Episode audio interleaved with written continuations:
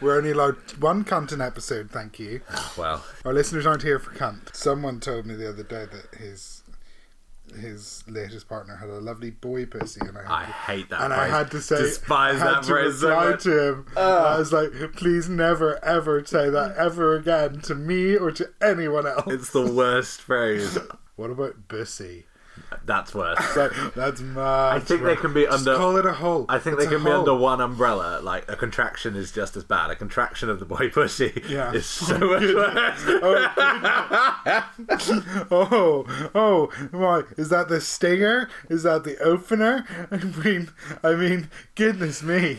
Are you suggesting that I should absolutely use the contraction of a boy pussy as an opener? No more Pepsi Max for you.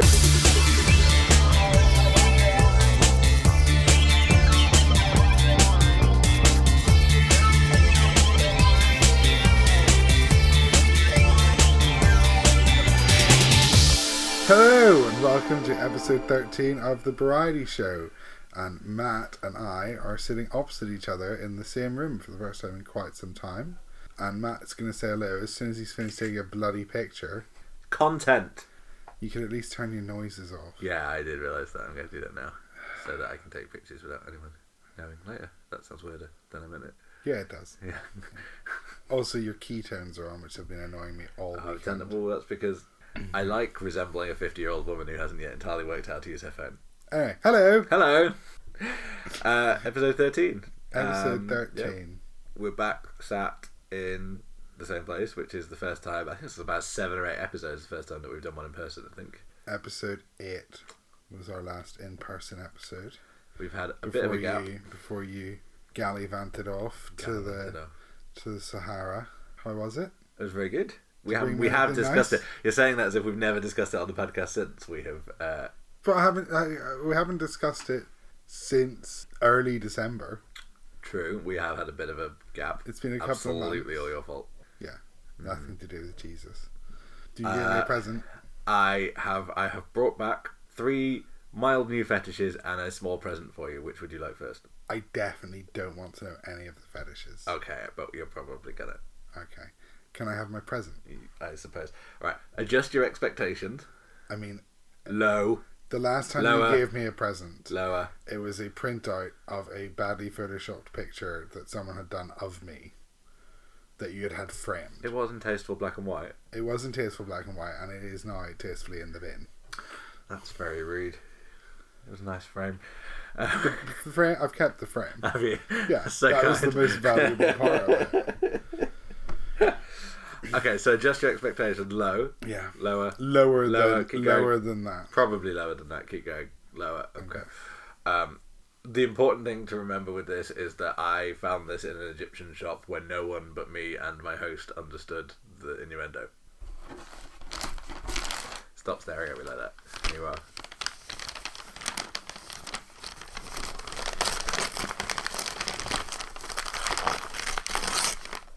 It's a bag. Yes. are we lunch men bag. or are we bed? It's a lunch bag. Lunch bag. Oh, it's lined. Yes. Okay, thank you. Read it out. So okay. It says, "Are we bears or are, are we men or are we bears?" And it's Yes. got a picture of three bears. Yes. My boyfriend loves these bears. Does he? Yes, Does he want a foursome with the three bears? it's a delicate issue that we're not talking about at the minute. Thank you, Matt. So I they. shall, I shall use that. that won't go in So, the bin. no, okay. It might go on eBay. That's nice. So I have one. Our mutual friend, but not the usual mutual friend we mean when we say our mutual friend, but the other mutual friend, the, The one mutual who's in the one who's in denial that he's a bear, but he is a bear. Oh yes. Uh, he also has one. I felt that it was a more existential question to continue Hold to on a ask second. him. Have you just told me that the present you bought for me, you've also bought for yourself and someone else? Yes. Not a special. Great. well, it would be a real shame to ruin how special that present was in the first place. Yeah. All right. Well. But for three bears, we also have Are you Okay. like counting yourself as a bear? No, no, no. I meant the And three wha- bears. The and three wha- bears wha- on the lunch packet. While our mutual friend is a bear, he doesn't acknowledge it. He does not acknowledge it, but he will have to if he takes that to work, which is what I aim to. Look, It's an improvement on the year before when I bought him a Jeremy, Cor- uh, Jeremy Corbyn Christmas jumper and he didn't speak to me for a month. And that's our first politics chat. I, I feel that's just more in the spirit of an anecdote about friendly japery. What were your what were the three new fetishes? you Fetishes is discovered? a strong word. It's more like three things that are now hot that were not hot before I went to Egypt. So, Can first I of all, make a joke about everything in Egypt's hot? Because it's, it's you always can, but hot. you'd be incorrect. I was I was in a coat and scarf by the end of it. what Uh, trauma? I Ah, was terrible. Um, so the three things are chunky men on motorcycles. So you see a lot of this, and Mm-hmm. a lot of time they are sort of bearded, chunky Egyptian men who are sat straddling each other with their arms wrapped around each other. Oh, and it's multiple just- multiple on each bike. I mean, yes, absolutely. Okay. Like two, if they're being conservative, I've seen five on a bike was the maximum I saw. Not men, all not all men. That was a Mm-hmm. family that was different. But like, but uh, yeah, but it's a thing. Lots of kind of chunky men Mm-hmm. sort of holding on to each other. and It, it's quite hot. But it, I have a similar interest Mm-hmm. uh, anytime I'm in Asia Uh-huh. because there's lots of twinkie Asian boys Yeah. hugging each other. I think they're all doing the same thing. Effectively, They are. it's just they are. that they're, they're just when they're you go just to prick Asia, teasing- your demographic is there, and when Yeah. I go to Egypt, my demographic's there. they're just prick teasing me. Yeah. that's what they do. They don't do it when I'm not there. Absolutely, yeah. They're just like pizza arriving. All yeah. Yeah. Um, related to that, actually, so there is a, a sort of thing in Egypt that um, straight guys will walk kind of arm in arm or linked arms, and it reads so camp to our Yes. eyes, but is not. Yes. Um, so that takes a bit of adjusting to. The second thing is the outline of a vest underneath a shirt. okay. Because despite the fact that I would be like boiling hot and dying to them, it was very, very cold when we were there, so they were all in many layers. Yes. And so that's just the thing. Again, dairy blokes with this. So that, that's become a, an addition. Okay. Has, have you bought your boyfriend some some vests? I have not. He, no. No. But I did try to buy the third thing. Oh God. Galabeas? Oh, the tunics. Yeah, the sort of robe things that they wear. The yes, all-in-ones. which, um, so This may be our first crossover. Yeah. so there are a lot of those. When you're actually there, it's only kind of like it's really more like a traditional dress. So there aren't actually that many people wearing it. But um, but we went on a hunt. I was kind of determined that I wanted to bring one home, and we were under the impression. Well, in fact, they are. They are incredibly cheap. But you sort of have to know where to find them, I guess, because we went on a hunt through Minshaya, which was the um, big kind of sprawling Alexandrian market, on the hunt for one, and we could not find one. And everywhere we went, they would be like, "Oh, go to this shop," and we would go to this shop where they did not have them. They only had Saudi Arabian ones, which were about sixty quid. So I was like, "Yeah, no, I'm alright, thanks." And then we would keep getting lost. So we would keep looking for somewhere and we keep getting lost. And we'd be like, oh, do you sell Galabeas? And they'd be like, oh, no, but I do know one that would do. And it would take us like a couple over and we'd be back at the same shop. Right. We went back to the same shop four times because our sense of direction had got so completely skewed in this thing. So we would turn it, we would turn the corner and the guy would be like, ah, oh, no, no, you're not going to buy it because we've already said no to him twice. Yeah. So I didn't bring a Galabea home, but she has promised me that she will bring one. Well, bring Your one host. Back, my host. So they are my three things that are now now hot. Okay. New triggers. Triggers. New triggers. This is the intro. This is the intro on our new improved. We're currently at 14 minutes. New improved shorter episodes. They're not improved. All right. Well, I mean, our, would, our viewing figures would suggest they are improved when they're short. Not viewing. Listening. Listening, whatever. You've completely misunderstood the medium that we're going for. I have as you as you recline seductively on the floor opposite me. No, this is why I have exactly judged my medium. No one can see what I'm doing right now. My voice is still on the right level, and we're all fine. Yeah. I believe you have a, a point of contention about our listening figures. What my point is that my the people that we actually have listeners. I'm not going to say how many listeners Uh-huh. we've got, but according to the app, we've got some listeners, and they're not just people We that don't are know related them. to me. No. Oh, I, we know some of them. Yeah. We definitely know some of them. But what we don't have is a single listener ever in Scotland. In Scotland. Yeah. Which Mm. I feel a little aggrieved about. Have we ever said anything offensive about Scotland? No. But they'd only know that if they'd listened. No, but maybe if we start saying something anger like that will anger people, maybe it'll reach them. I don't want to anger Scottish people. If you know anyone in Scotland, Please, please tell them to Pete listen. will perform sexual favors in exchange for lis- listeners, listeners, listeners in Scotland. I, yes, I will, but I won't perform them on The Scottish any listeners. Or people who recommend I just perform them on my boyfriend. That'll be- Instagram. Oh, what? on my boyfriend. Um, so Seems- so he'll thank you. Seems very selfish. I know it's so soft. Cool. So, shall we do some actual content?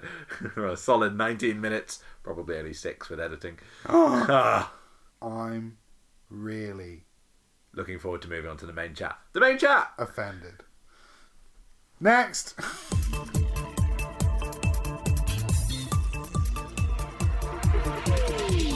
The main point. Main chat. Okay. Uh, the topic, I mean, you give me a vague Also, topic, but it's not very- called the main chat. I don't know how many times we're going to do this. It's called the main point. For fuck's sake. main point. It's even in the jingle. It wasn't even going to be called that originally. We just couldn't think of a name. Exactly. Okay. So, the main point. Oh, that's too the main point is your topic, but uh, I don't really know what the topic is, so. Well, I mean, it's my topic, but I feel that you're going to talk more about it. Gay bear geeks. Yes. There's a lot of them. Yes. I don't get it. I'm not one of them. Okay. Why do they exist? Why do they all go to everything? Why, like, why can't Okay. they just be normal? What an excellent lead into our new listeners. Hi, Scotland. um, so, do you remember an episode a while back where we discussed uh, the rite of passage as a, a gay teenager growing up who felt uncomfortable in like changing rooms and PE and school and all that stuff? yeah. Do you remember how I didn't feel any of those things? Yeah, that's why you don't get this. okay. Uh, I just think there's a, probably a large crossover with the bear community if they are. There's no there's no diplomatic way to put it. If you have been basically a chubby guy since you were in school, then there's a good chance that you were at least probably. Uh, let's I because I, don't know. I couldn't talk to the current environment of of that kind of thing now. But if we're talking about our age group, I would say there's a good chance that you had a pretty shitty time of it in school Right. you would probably have not had access to the popular clicks to that sort of thing, and therefore that usually leaves you in the geek space mm-hmm. because it was more polarized. I think when we were growing up, that was you know you just were you were the Okay. It's not a visual medium. I know I'm waving my arms. You were either like you know it- it was the way I remember school. It was very very split. You had the geeks and the kind of outcasts at the bottom and the weirdos at the bottom half, and then you had the popular half at the top. And there, there was no crossover between that. The the popular kids were not into anything that we would now call geek culture or anything like that, or at least not visibly. And that was the important part of it. I mean, we had geeks, but there was like four of them. Well, no, there was four girls, and then there was there was the God Squad, and then But that's visibility, isn't it? So you, you find your tribe. That's the point. So what we have, the bear community, is a community that, in theory, I know we've discussed whether it does or doesn't, but in theory, welcomes in people who do not conform to the body type of conventional attractiveness, either within Yes. general life or within gay community. And that becomes a massive crossover because what you're finding then is people who are then finding those kind of people who maybe came through that same kind of, you know, Yes. the geek outside upbringing as they were coming up before we had the big and boom now and then you tie that in with the big boom of the rise of just geek culture anyway Mm. where that becomes popular so what you've now got is a bunch of people who've got who have become part of a community that in theory welcomes that kind of outsider nature you can then bond with people over those sorts of same things and you've got a rise in it as being part of popular culture anyway does that make sense no, it does make sense. I just don't get it yeah, and like I think it's become a way. I I, now. I don't- think it's I don't- become part of the. You know, you, you know, you know that way that once people kind of join a group of people, they all homogenize a little bit, which is what we're going to talk about in a Yeah. future episode. I think so. There is a little. There is a little bit of it in which is once you have that kind of, if you have a welcoming community where you're like, actually, do you know what? We're allowed to enjoy these things openly. You then almost overcome. You swing your pendulum swings the other way because then that's the thing that you can bond with these people in. So there's so many people who then have now forged it into a full identity rather than just I enjoy all these things and they're maybe not that mainstream, or at least they weren't when I was growing up. That's Yeah. why I had experiences for it. So and I enjoy these things. And if I find someone else that that, that it chimes with, I think there's a lot of people that come into the bear community who are really, really desperate for that sense of identity, and you see it. And It's part, again, it's part of a future episode discussion. We're going to talk about basic Yeah. bears kind of thing, but like we can take the piss. But I think a lot of that is about people really, really wanting like that the the, the mechanics to connect with people and build a community because they've had trouble doing it before, or they've had bad experiences trying to do it before, yeah, and people can overcompensate and make it such an intrinsic part of their culture, of their identity. yeah, I I just I just don't get it. Like I'm a geek on certain things, Yeah, but like I'm a geek. Like I'm I'm a massive geek on number plates, cars, weird political borders, probably some other stuff. But like it's, it's the fact that like they're all into Marvel. I have yet to date someone. I've yet to date someone in my life Yeah. who doesn't love the Marvel film. I think that's. And I don't care. I will never willingly watch one. I will willingly watch one. I will never willingly watch one by myself. Okay, so I think that's slightly separate from. I will lots never of- want to go to anything that's got the word con after it. I just think it's a, it's it becomes a factor. Does in- this mean I'm a jock? Sure. if you want that. Am I a jock? Yeah. Do you want to bully someone in the in the in the in the lunchroom? You can do it with your bag. Slam your bag down. Yeah, Give me a lunch. give me an lunch. Put away your dice. I, I Mm. don't understand gaming very well. I mean, to be fair, a decent number of my lunches are now spent playing Monopoly Deal. um, Yeah, sorry, you're not a jock. with people you're that- maybe a wasted jock. People at lunchtime.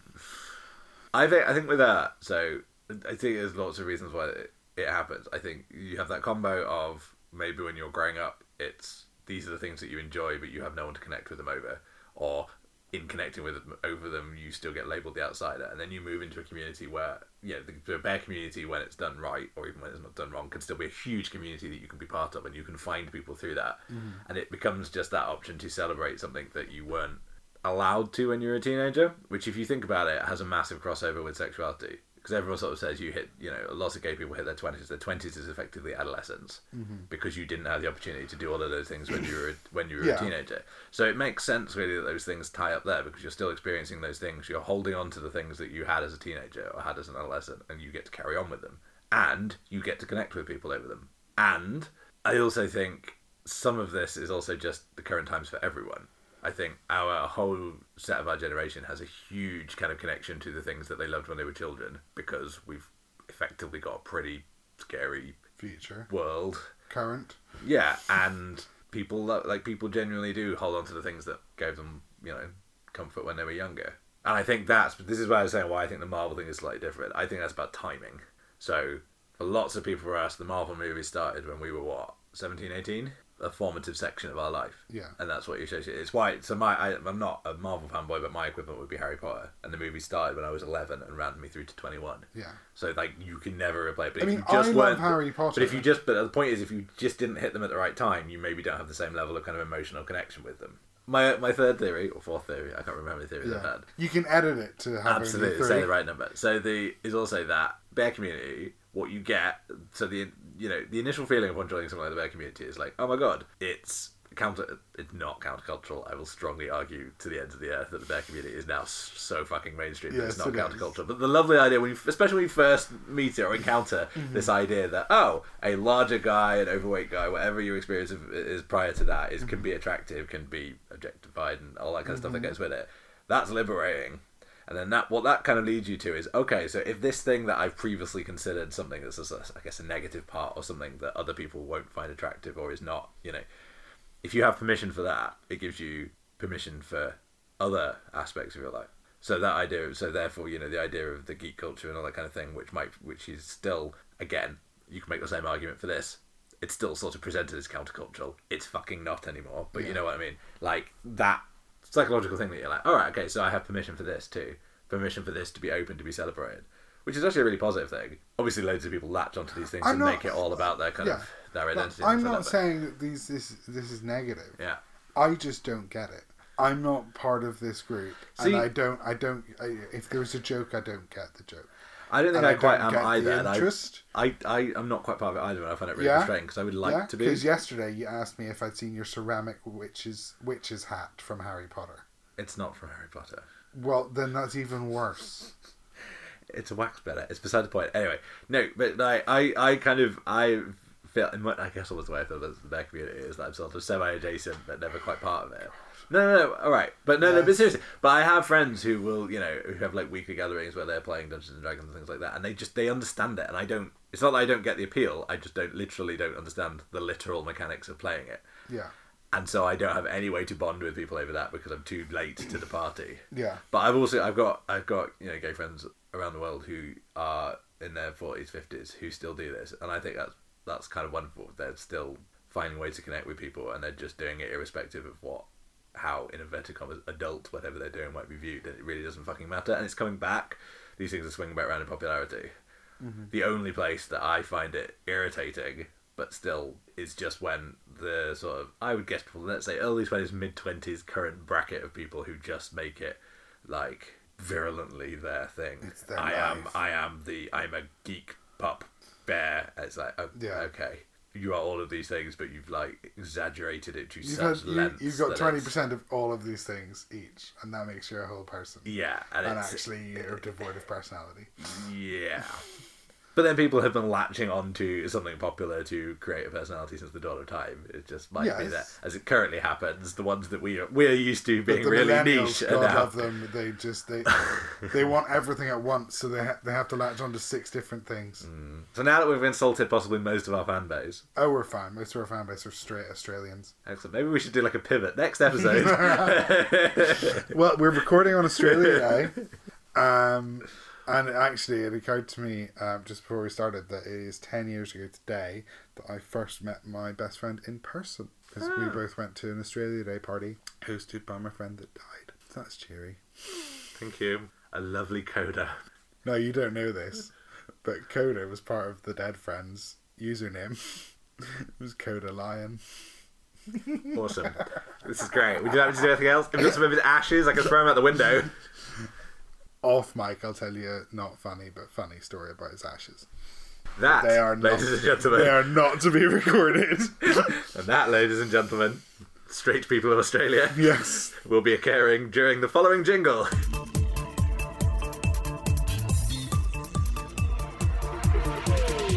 Does your mother know? Right. Does your mother know, Matt? I don't know.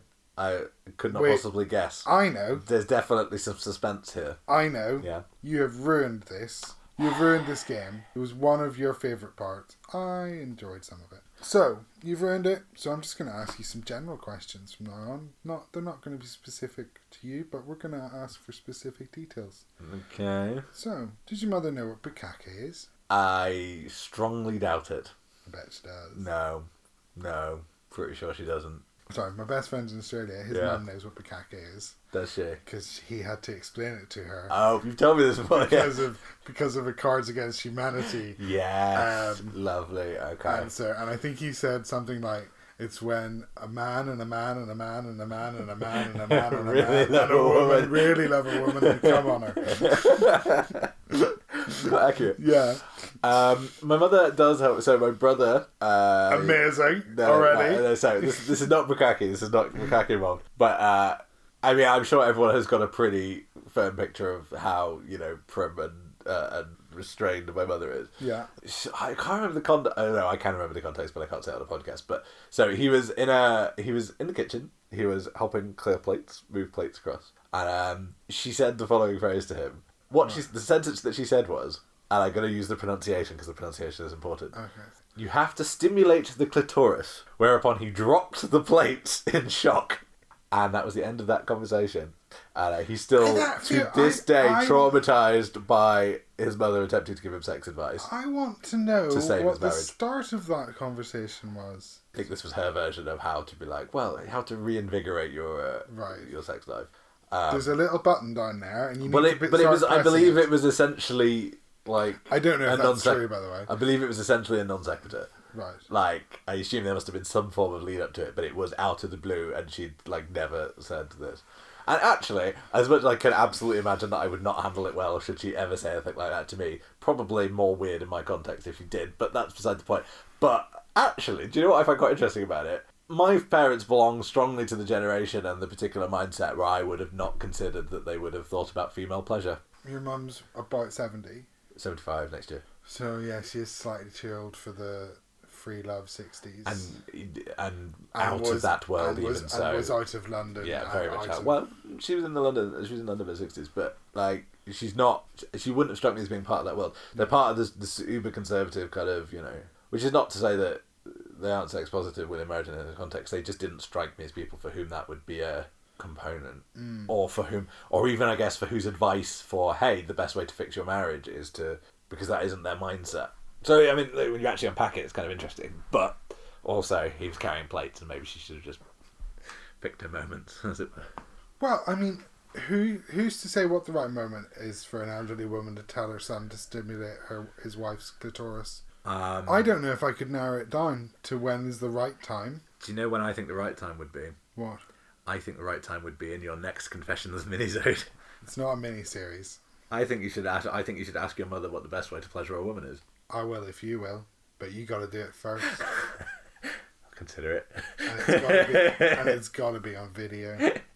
We need to get the YouTube yeah, content uh, up. It's reminded me. You don't know what she looks like, though. I'll hire an actress. Carry on. I'll get a picture. Don't you worry. Did you have more? Uh, no, Oh, just that. Oh, right. Okay. you've ruined the game, man. Well, I've not ruined the game. You have. No, I You've haven't. absolutely ruined the game by pointing out, quite rightly, that she knows nothing about But your that's- personal life, limited amounts about your work life, and nothing about your living situation. Well, She knows a little bit about my living situation, but let's be honest. She just- knows your address. Let's be honest. I don't. She does actually. she doesn't know. This, right. She doesn't. She doesn't know this. not like address. it's not hidden. I just don't think I've given her it. The um, yes, but let's be honest. This this this game has never really been about our mothers. This has absolutely just been about us uh, admitting stuff on record. Yeah. well, At least my next one for you is. So no, in short, I don't think she knows what bukkake is. I wouldn't, couldn't be sure. Who knows? The world is a you mystery. don't know what happens at those church weekends. I never ever want to hear you say that. Next, please next. Oh, Reverend Martin, Stop it! no, not Paul Martin. Never had a Reverend Martin. Reverend Johnson. Close. This is Jay. What's on the tally? So uh, we are moving. We're sticking to the theme, puffs on the telly, Yeah. but we are moving on from uh, Tales of the City, which is what we were looking at before. So the first thing we're going to do is we're going to do a little pair of, uh, of episodes, and we decided to each watch each other's favourite gay film Yeah. to provide gentle criticism that will not in any way offend the other. You're Right, going to criticize my movie? Okay. Well, we're starting with yours. Oh no! All I've written are criticisms about yours, but I wasn't Rude. expecting. I wasn't expecting you to be able to criticize what I think is possibly a perfect movie. Well, let's discuss. Okay, it's, it's beautiful thing. Yeah, the Jonathan Harvey written Uh, uh, coming of gay age. film from 1994. I think it was actually ninety six, 96. but First of all, have you seen it on stage? 'Cause, I mean, it was originally a play. Was it? Or was it originally a play before the film? it was originally a play, and then it was a film, Oh. Adapted, yeah. and then it was a play again. It's been a play multiple times. It's come Yeah. back. It's had many revivals. Yeah, it's possibly the most important film I've ever watched. Okay. Briefly summarize for anyone who one hasn't line. seen it. First of all, I don't know why you listen to this podcast if you haven't, because Yeah, it's like There's gay- going to gay be some 101. spoilers. Summarize it briefly. Um, it's set in Thamesmead, which is a horrific council estate in southeast London that I used to live in. Um, in the mid '90s, during uh, a very hot summer, and uh, it's Allegedly, according to the plot, it doesn't look very warm ever in the film. well, it's always sunny. It never rains. All the grass is brown. True. Carry on. and basically it's three flats. Uh, in one flat is a, uh, a single dad and his two sons, the youngest of which is beaten up pretty much Regularly, every yeah. day by his brother and his dad. In the middle flat, it's a single mother who uh, runs a pub on the estate and her geeky, unpopular son. And then in the third flat is another single mother who's from the Caribbean and her daughter who is obsessed with Mama Cass and has seems to have dropped out of school. They're all they're all they're all about 16, 17 years old it's basically the two boys fall in love with each other. Um, and single mum in the middle is trying to get off the estate. She's trying to she's interviewing for a new job.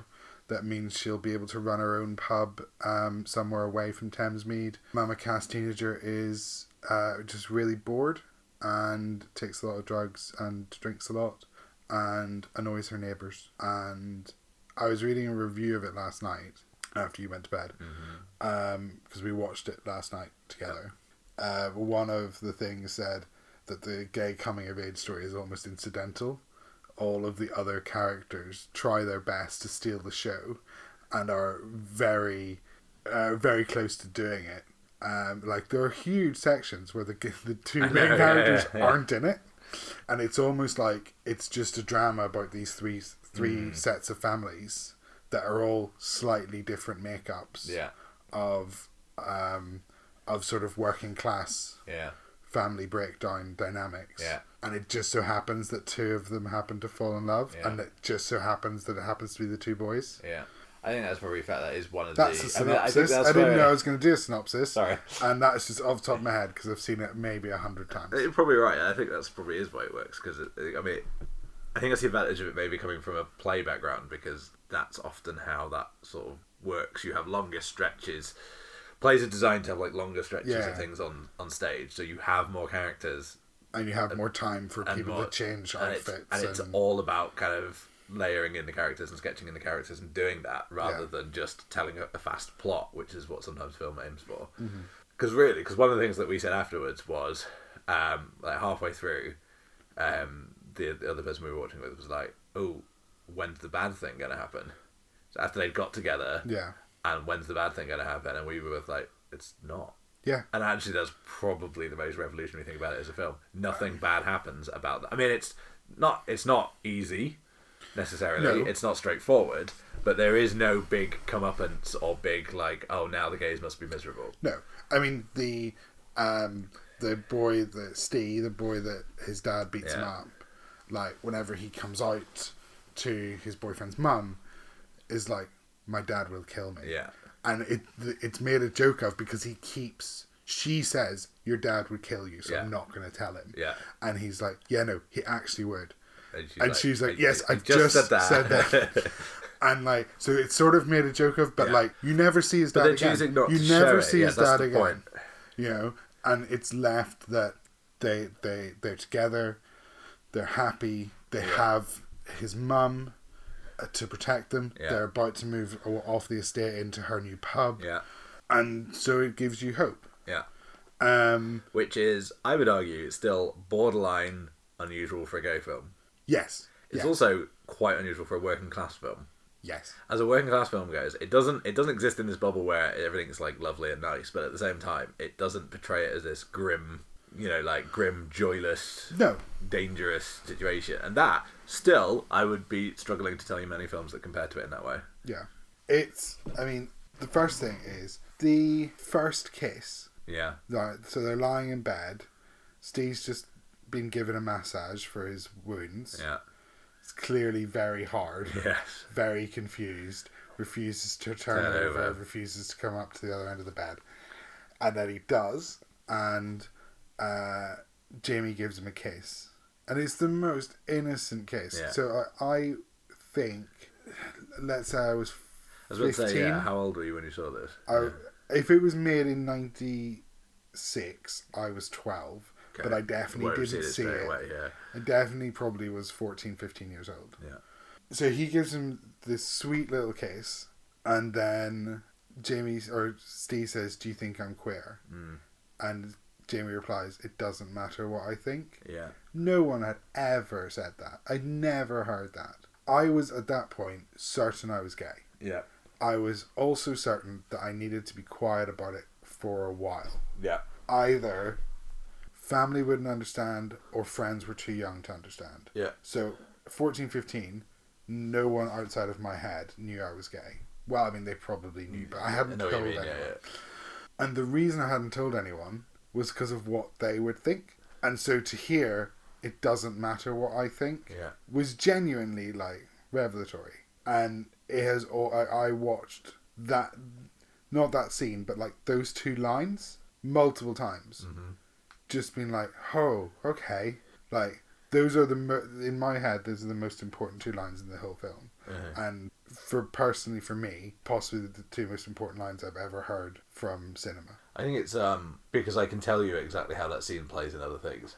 I've seen you know we've all seen versions of that scene, and normally the way that scene would be played was if the first yeah the first person reacts badly. It's like, oh, do Hmm. you think I'm queer? The other person would be like, oh no no no, but we can still do this, and they would be using that as an uh, like which is Yeah. argu- yeah, But the it's thing is, dramatic. he but does- this is my point. It's arguably it's dramatic. It's even arguably realistic, but the idea of doing that line instead Hmm. is so much more potent and powerful. And also the you know, Steve saying, "Do you think I'm queer?" It's not a, it's not defensive. No, it's, it's, it's uh, like it's like, Is that what you? Is, Is that, why you think you're doing this? but it's also like I, I think I might be. Yeah, Do you think I might be? You know, like he he's genuinely he's asking a yeah. question because he wants to know an answer because he doesn't understand. Yeah. You know, the other thing I've written down in my notes Sandra, single mum, Yeah. fucking stunning. We discussed this last night. So Her Uh, I- final look her final at the look black dress. is inc- like I I I remember thinking at the time like because it ends with her sort of becoming a lesbian, but she's not. She, it's she's more like she's symbolically. it's- it's- she yeah. she symbolically dances with the other the female girl. as as effectively solidarity. yes, Um, but in that in that moment, so I for for the whole film, it's like well she's got quite a short dress on. yeah. Oh no, she- she's got this quite short hair. She's like she looks a bit a bit like I a guess, lesbian. yeah. Um, but like it was mid nineties. Yeah, You yeah. know, everyone was still calming down from big hairy Yeah, yeah. idiots. And at the end, she's in this black dress and she looks so menacing and so beautiful. And and nothing about her has changed. All she's done is she's put on this Yeah. sort of figure hugging, long, strappy black dress that she's got because she's going out dancing with her friend, and who has not dressed up. by the No, way. she has no. no. her friend is Maybe she wearing got a celebrated, is t-shirt it? and a skirt. Is it not semi-implied? It's because she's celebrating because she's got the job, hasn't she? Is it maybe the idea No. meant to be sort of suggesting? Oh, she's she's got a you know yeah, glammed up to or bought the dress or I think something yeah, like that. maybe. But uh, her friend could have, you know, Could not have- could have. could have taken off the Although, denim if your jacket. friend looks like that, do you even try? Well, also, I mean, they're only going to Woolwich. yeah, but she like she looks so so scary and like it was gen like she looks like she'd knock anybody Yeah. out and like then that's what she's doing she's protecting her Yeah. child you know her child is standing beside her dancing with his boyfriend in the middle of the public Yeah. square of this horrible estate Which we're in the going mid to come to in a nineties moment. you know there's a strong chance that somebody would just walk over and start punching them Yeah. and she's there going, "No, you fuck with him, you fuck with me, Yeah. and you know I will fuck with you." And yet, look how flawless I look. yeah. You So know? there's three other moments. In the, we, I want to discuss the ending, yeah, but there's three other moments in the film that I so, and some of them are really minor, but they're ones that stood out. I, I, I still I remembered them and they stood out for me again when we were watching them yesterday. Mm-hmm. The first one is the bit where she called Yvonne, which one? the mother, No, she called Sandra. Sandra. Yvonne's a bad girl's character, I think. Yeah, Yeah. So Sandra, she's just in bed with the boyfriend, with her boyfriend, Yeah, and she Oh, just is sort it? of rolls Sort over. me She just out. she just goes sort me out, yeah, which is just a really minor character thing. But genuinely, even now, it's just that very frank, like yeah, go on and do this, like very commanding female sexuality kind of thing. Well, she she she not bullies him, but she like dictates Yeah. to him throughout the entire Yeah. film. But like Do this for me. Go and get this for me. rewinding all the way back to the context, this is an early '90s film that I think was a Channel Four film. Yeah. it's quite ballsy, but it's unusual. It's, it's just an unusual kind of moment, and I like it for her. Yes, but it's also it's you know like sh he this boyfriend is not the guy's dad. They've only Yeah, just started dating. It, you know, her son tells him, Yeah. you know, he she had a different boyfriend last year. Yeah. You know, the neighbor tells the Yeah. boyfriend that she's a bit of a slag. Yeah. You know, like she she looks after herself. Yeah. She's used to looking after herself. The second moment that I love is the bit where she tells her friend about the son being gay. Oh, I'll or never where have he grandchildren. sort of outs himself. Oh, by he very mention- much. uh, uh, oh, it's so a sorry. decision. Yeah, yeah. Yeah. He, said that he mentions going to the gay bar, and they both kind of freeze, Yeah, and then she just sort of says, "I will never have grandchildren," but in this sort of like Yeah. arch way. Yeah. And Like, then the I'm friend a- just kind of looks a little scandalized, but then in a kind of like, she no, she, she, no, way. well, she she just sort of she just sort of looks at her quite earnest, like Yeah. Uh. sad, and then goes, "Aw, Aw.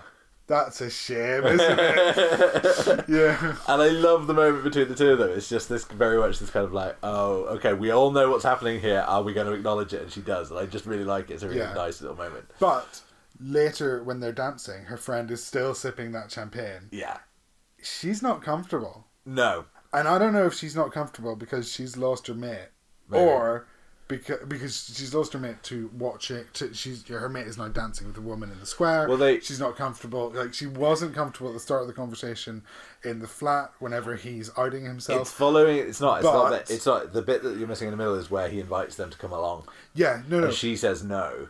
but the friend doesn't say anything. The friend just looks uncomfortable. Yeah, She works it out in her head. Oh, he's gay. Yeah. But I've al- I'd always read that as I'm uncomfortable because I didn't know this, and this is a family private thing, and I'm here witnessing Yeah, it. yeah, yeah. But then last night when I was watching it again, um, because I knew we'd be talking about it, I like was like watching Watch for it, yeah. little things, and it cuts to her a couple of times in the in the dancing. yeah, it does. scene, I noticed that. Yeah, looking uncomfortable. And she looks uncomfortable. Yeah, And I don't know if she looks uncomfortable because I have an alternative. she's reading lost to her it. friend, or because her friend's dancing with a woman, or because suddenly gayness has arrived in Thamesmead. I mean, could be all of it. I have a third or possible, fourth possible meaning Oh, reading of it, which is that you could read her potentially as a lesbian. I mean, you could l- read a decent number of the women in the film Okay, as a lesbian. try doing a reading of it where sh- she's lesbian. She knows what the bar is. Yeah. she has her very close female best friend, and then the first time that gayness intrudes into their life, her female best friend is now dancing with another woman. I have no idea if this is in any way an intended reading, but you could choose to interpret that look at the end as that, Yeah, I suppose as you could. a, you know, why are you dancing with her sort of thing. Or, but I, I don't think it needs to be text. There, which is what I quite like about it. It's just there. Yeah. Let's discuss. Let's discuss the ending bit now. Anyway, so how do you? The ending is one of the more famous parts about it, I guess Love it. with everyone. So everyone, if anyone hasn't seen it, it's not really a spoiler. 'cause It's It is not- 20 okay. plus years old. Fine. Yes. Okay. So they, everyone, oh, well, S- uh, Steve and oh, what the hell's the- what are they? Steve and Steve Jamie. Steve and Jamie, they go kind of out into the square and they just start to dance together. Yeah. And So Steve comes out to the girl next door, yeah, says, Do you want to come Yeah. to the Gloucester with us? I don't know any gay guys. Yes, Yes, you you, do. do. And, and, she's just then. like, okay, I'll find me a lesbian. Yeah, and then Jamie comes out to his mum's friend. Yeah. And then And they just they they are start- both waiting yeah. for Leah, the girl To next go door, out, yeah. to get ready to go. And for some reason, they decide to start dancing. start dancing in the middle and the, of for some square. reason it's sort of important. I'm going to mention that in a sec. But like, they so they start dancing, and then the mother effectively starts dancing with Leah, almost like as we just got like protection. It's do Yeah. not leave them dancing on their own, and everyone just sort of watches, and no one is. and It's it's painted like this kind of romantic last moment, and it is, and everyone watches, and no one's particularly a problem. Yeah. They don't show it as everyone like it's not some ridiculous moment of like and then everyone was like, Yay, the gays.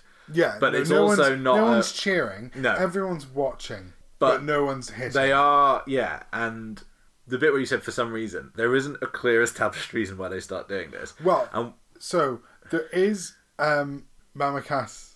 playing, from Playing, somewhere. Unclear if that's diegetic or non-diegetic sound. Yeah. I don't know.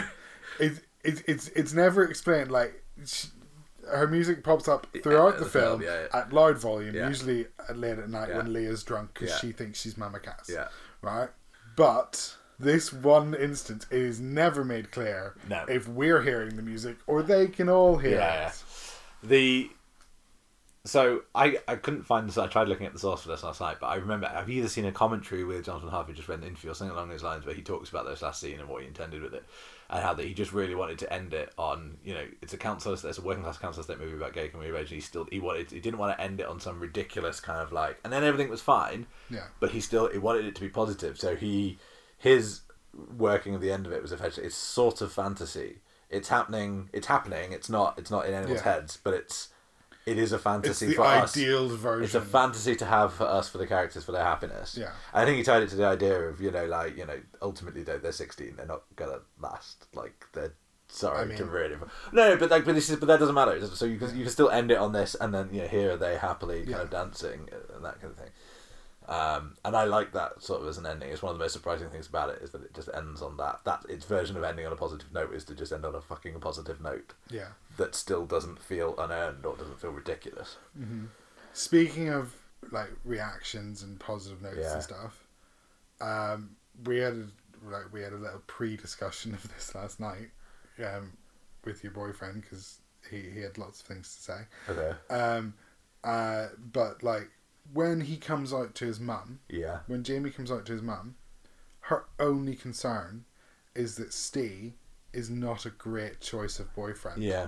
Her only concern is he's ne- he what he what was Uh, it? she, he he's does not seen anything of He life. doesn't have anything of life. Yeah. Like you know, he's you know, he's the boy next door who gets beaten up Yeah. uh, all the time and is basically the dog's body, Yeah.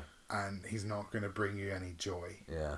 And and that's it. It Is never like th- the teenage character Jamie is the one who's saying, "You think I'm gonna be bullied? You think I'm gonna get Yeah. edged? You think I'm gonna?" And she's like, "Mm, Yeah. no, that's And not she- the problem. Yeah, and she's just like, no, you, you know, he's not gonna make you happy. Yeah.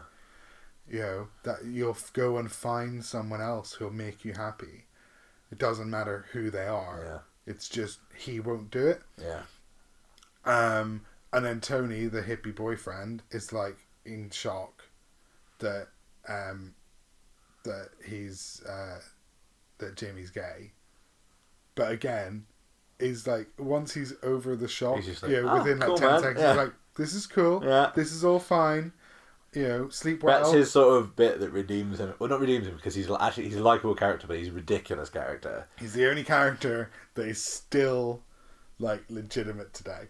I think. Yeah, he hasn't changed. I know. Yeah. But that's the bit Like, that gives him that. It's that bit literally- that makes you when you're watching it just that little bit of depth though, where you're like, okay, this is why you're not just an irritating one note character because you- Yeah. it's actually that little bit where he's just like, all right, okay. One of one of my favorite exchanges is her is Leah the next next door Yeah. neighbor and him in the lift whenever she says You're per- pervert." you're no pervert and then she's like what and she's like uh, your bird thinks I'm a cunt and he just goes you shouldn't use words like bird yeah. and it's like no you've completely got the you know but like, Yeah.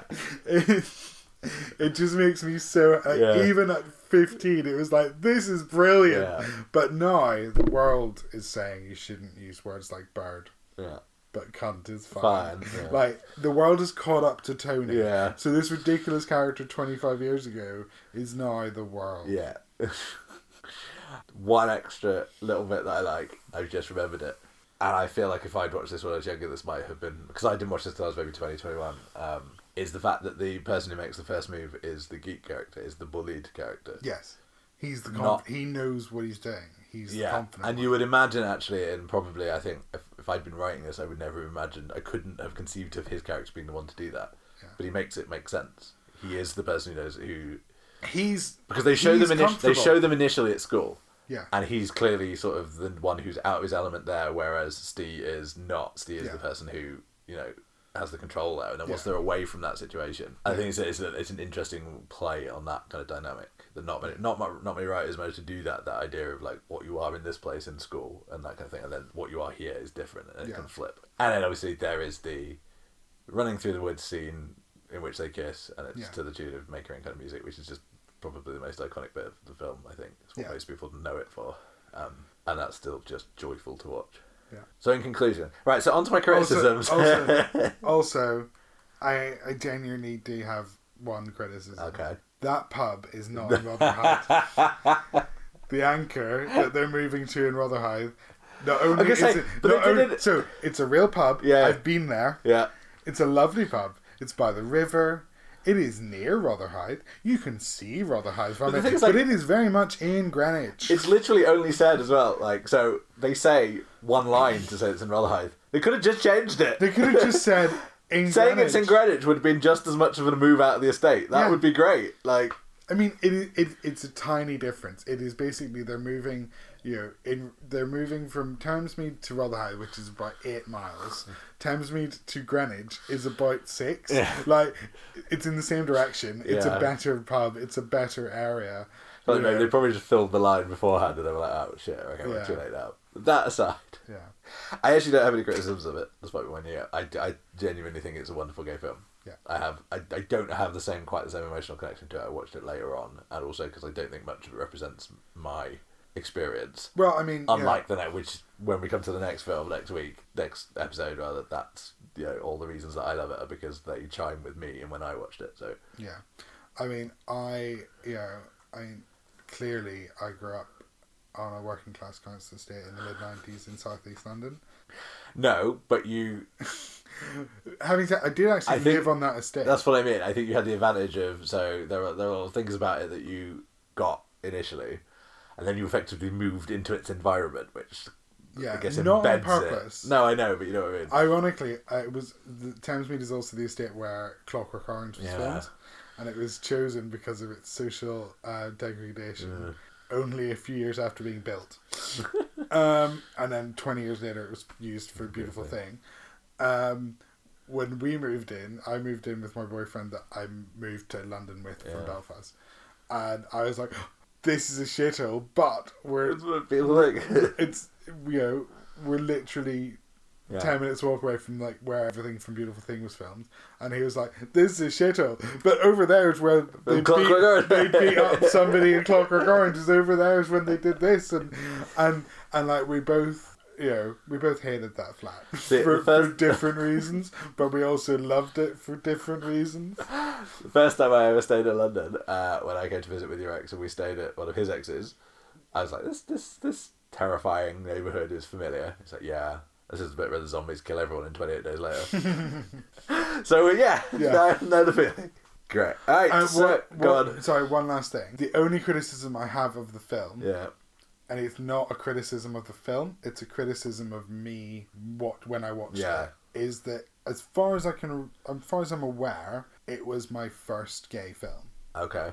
which means All the rest after that were really depressing. yeah because i didn't know they were meant to be i didn't know that the gay characters weren't meant to be happy Yeah. i didn't know that like everyone wasn't meant to be fine with it you know like there was no conflict there was no no one died you know they mention aids but it's far off in the Yeah. future you know I am now, sorry, I'm just trying to think now what the first gay film I ever watched was. I don't think I can remember what it is. I don't know what my first gay movie was if it wasn't this. I think it might have been Queer as Folk. I think Queer as Folk might have been the first thing that I watched that was a gay film. Not a 'Cause I film. rem- well, no, but you know what I mean. Like I remember This Life was the sneaking- first gay thing I watched. I watched that And my- after. And my mum was convinced for many years that letting me watch that was the reason I was gay. Yeah. And I was like, no, it's not. No. It's the reason I don't like guys with long hair. Okay. Because Okay. Ferdy had long hair and kept getting his dick out, and I did not want it. Okay. On that note, Next! next. Random game facts. Random game facts. Um, yeah, so I, I, um, I don't have one. not a surprise. In Why? my defense, Go on. Go So, on. The uh, last, okay. time, Yeah, the yeah, last yeah. time you sat opposite me, you had eight pages of notes. I still have eight pages of notes. I just don't know where they are. So we, I, I prepared six segments. I'm not even angry, Matt. I'm just disappointed. Fine, you're always disappointed. We, uh, fair. I prepared six segments, uh, and I we have delivered four of them, but uh, I still have two left. But I can't find my notes. They're still somewhere packed for Egypt because I haven't unpacked for Egypt yet. so what I thought we could do, what I thought we could do is. Uh, we'll probably give it a miss for this episode because we're running quite long. But for the next episodes, what I will simply do is I will pre-record them and I will just drop them in as if I've delivered it to you while you're in the room. And what you can maybe do for me now is just record a couple of really you know, impressed reaction. I was impressed. That's all I need. Impressed reactions to these facts, and I'll just slot them right in. Yeah, yeah. Cool. Okay. So many let do you me set want? the scene for you. Well, however many you feel is appropriate. I feel that only I only really need one variation of how wonderful, but you may feel different. Let me set the scene for you. I've just delivered a thrilling, scintillating, well researched, well presented um, fact that left absolutely no room for questions from you, as I always do I mean, as I always do. okay, so you want me to act, but uh, but I don't know what the facts are. I mean, they're Okay. obviously something about Egypt. Imagine I've just told you a a exciting tale about the misuse of someone's ashes. oh wow, that was incredible. Next, ooh, next, is that it? I feel like I maybe need a bit more variation. Is that it? Oh, Nice. that's the reaction. Yeah, that was the reaction. All right, next. Can I not have one that was like, oh, that was legitimately interesting for once? Oh, that was legitimately interesting for once. Next. Right, fine. Next. Cunt.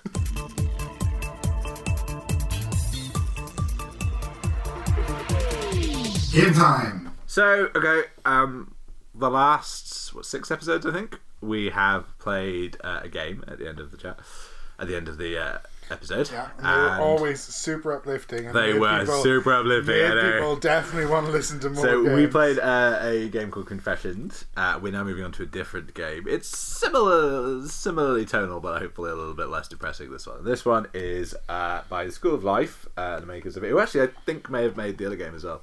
I don't know, they're with uh, yours. And this game is called Am I Normal? And I'm just My going therapist would not be happy with me playing this game. oh, good job he's not here then. He's too busy, like probably going on a Caribbean holiday with all the money you've given him. He is going on a four-week holiday. uh, yeah, I mean, it saves me a lot of money, so it's fine. So okay, so the, basically this game is a set of cards, um, and I definitely know the rules of it playing as people. Um, I think you all just like flip it and discuss it, but um, or you see how many people have uh, also kind of say that they do the thing or not. But basically, each thing is a card um, that has a statement So on it, as- and you just decide whether you agree with it or not. So ready? So the first one.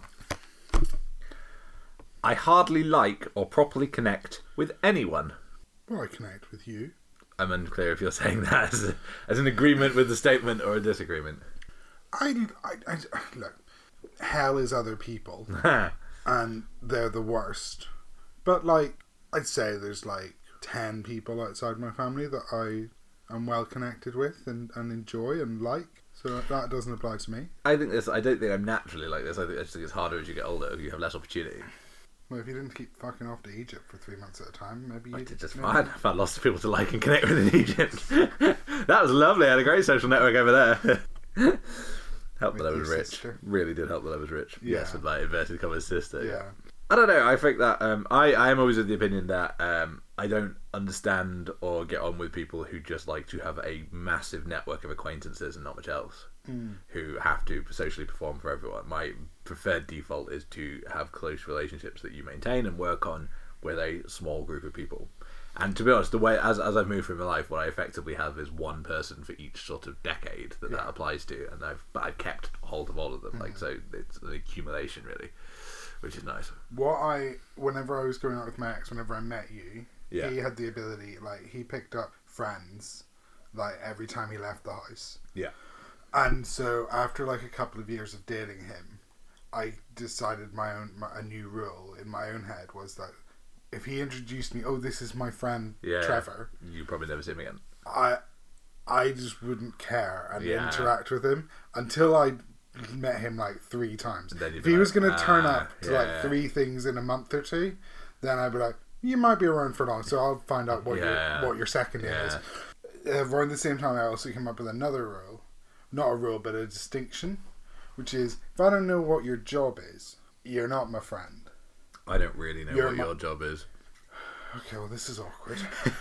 People, I, yeah. have met people where that's the problem. So they are super social, and so they think they have this big, expansive social Hmm. network, and in actual fact, it's an incredibly tenuous social network because they don't actually have anyone that they are close to within it. They don't have anyone they can depend upon. They don't have anyone that they can actually connect with. They have someone they can say hello to every time they go out somewhere, or they have someone that will come out drinking with them, and that's great. And in some ways, I'm often quite envious of that. Yeah. But they don't have any depth to a lot of that, and that's Yeah. some pe- that suits some people, but I've met people who don't understand that they don't Yeah. have that, and Yeah. I think that's I important. mean, there are def- there have definitely been times that I've wanted that. Yeah. Like, there have been times that I've been bored on a Friday night and gone, "Oh, Yeah. I'll just go to the pub. I'm bound to know someone. And I walk in and I know half a dozen people, Yeah. Mm. but I don't want to speak to any of them. And I don't want to talk to you because you're, you know, clearly on a date or you're with four people who I don't know. Mm. Yeah. And I'm not just going to, like, waltz into a random group because I know one person, sort of. I But at the same time, if I was if I was more like, like that. willing to be Yeah.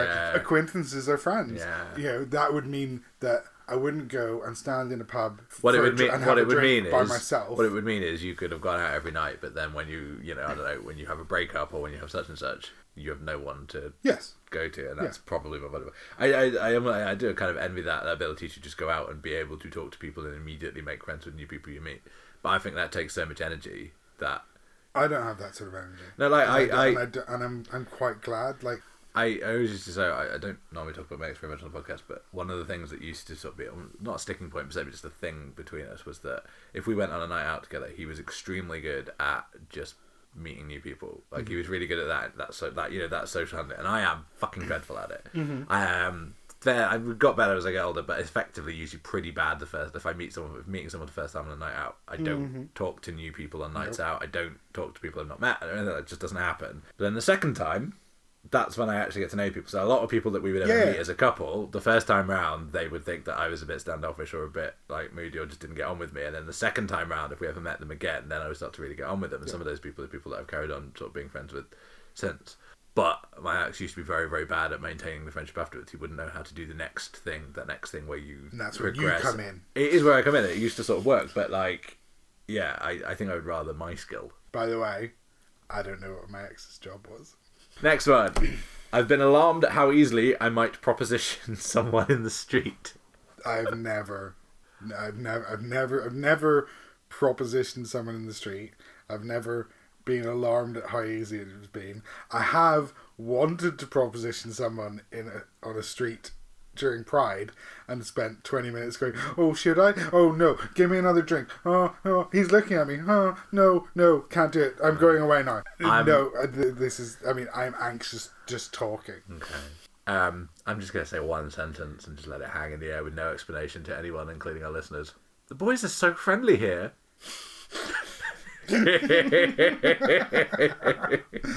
That was neither of us. That was neither of us, That just to was- clarify. That was somebody else. Next question.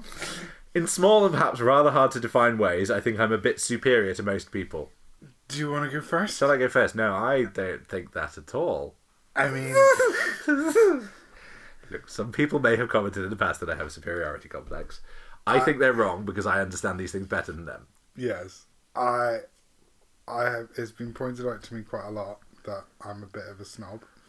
Mm-hmm. Um, and that um, sometimes I'm okay with that because Because you're right. 'cause sometimes I'm right. the the place I actually struggle with it is in the writing community, basically, um, Mm-hmm. because um, these days the way a lot of that works is so much about networking and being social and meeting new people and like keeping them interested in things like that. I don't know versus- many writers, but you're not the most outgoing of groups. Yeah, well, And that's one of the reasons why I don't know many writers. within them, no, not so because they have their they're quite insular communities, and there was a lot of people like, I I write books, so I'll buy your books, and it- this is a whole different thing, but. Um, I get intensely irritated that there are large communities that sell lots and lots of their books to each other, and I think that's a relevant part of it because you're very much being like, I want people to buy mine, so I buy them, but they're all shit. Right. I know what I mean. It's like you know, I have I I've studied and then I spent ten years writing and kind of honing a craft. And you can you can up to a point objectively say when you think that the standard of someone else is you that's just prof- that's a professional opinion. Uh, but it's absolutely just a superiority complex about that's that's basically fueled by motherfuckers aren't the the motherfuckers are selling more than me. Right.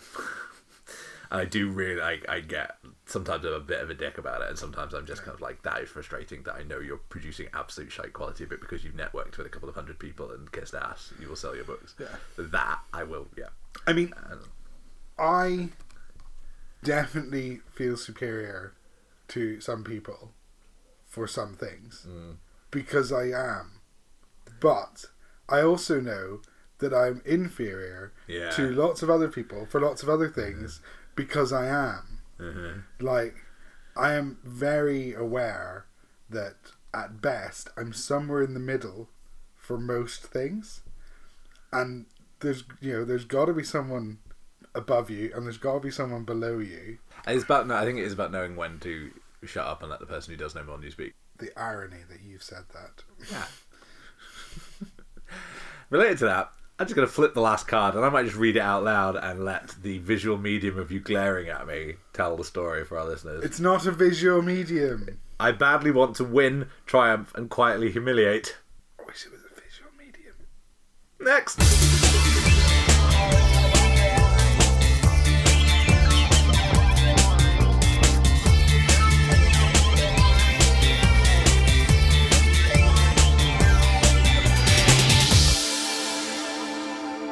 Thank you for listening. If you enjoyed the show, or even if you didn't enjoy the show, feel free to get in touch with us. You can reach us uh, on Instagram at The Variety Show. You can reach us on Facebook, um, also at The Variety Show, or through our website at TheVarietyShow.com. Uh, some credits. The theme is by Purple Planet, and our logo uh, art is by Tito Bravo. Uh, and if you did enjoy the show, um, genuinely, it would mean a lot to us. Uh, just uh, to rate, um, rate, review, and recommend. Uh, it really is uh, important for like kind of uh, startup podcasts uh, to just get the word out there to recommend it to friends. You're far more likely to listen to something that a friend has told you to listen to. Um, apart from me, who never listens to anything that Pete recommends me, but don't use me as a good example. No one ever has. Uh, we will see you all in two weeks. Bye.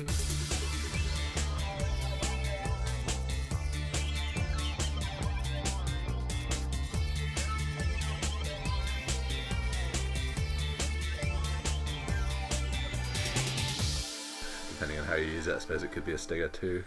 That's when everything has to stop. Yeah. I could use it. I could use it on both ends. I could use it at both ends. Is You what we could say. use it, yeah. This is a great clip. I could use it at both ends.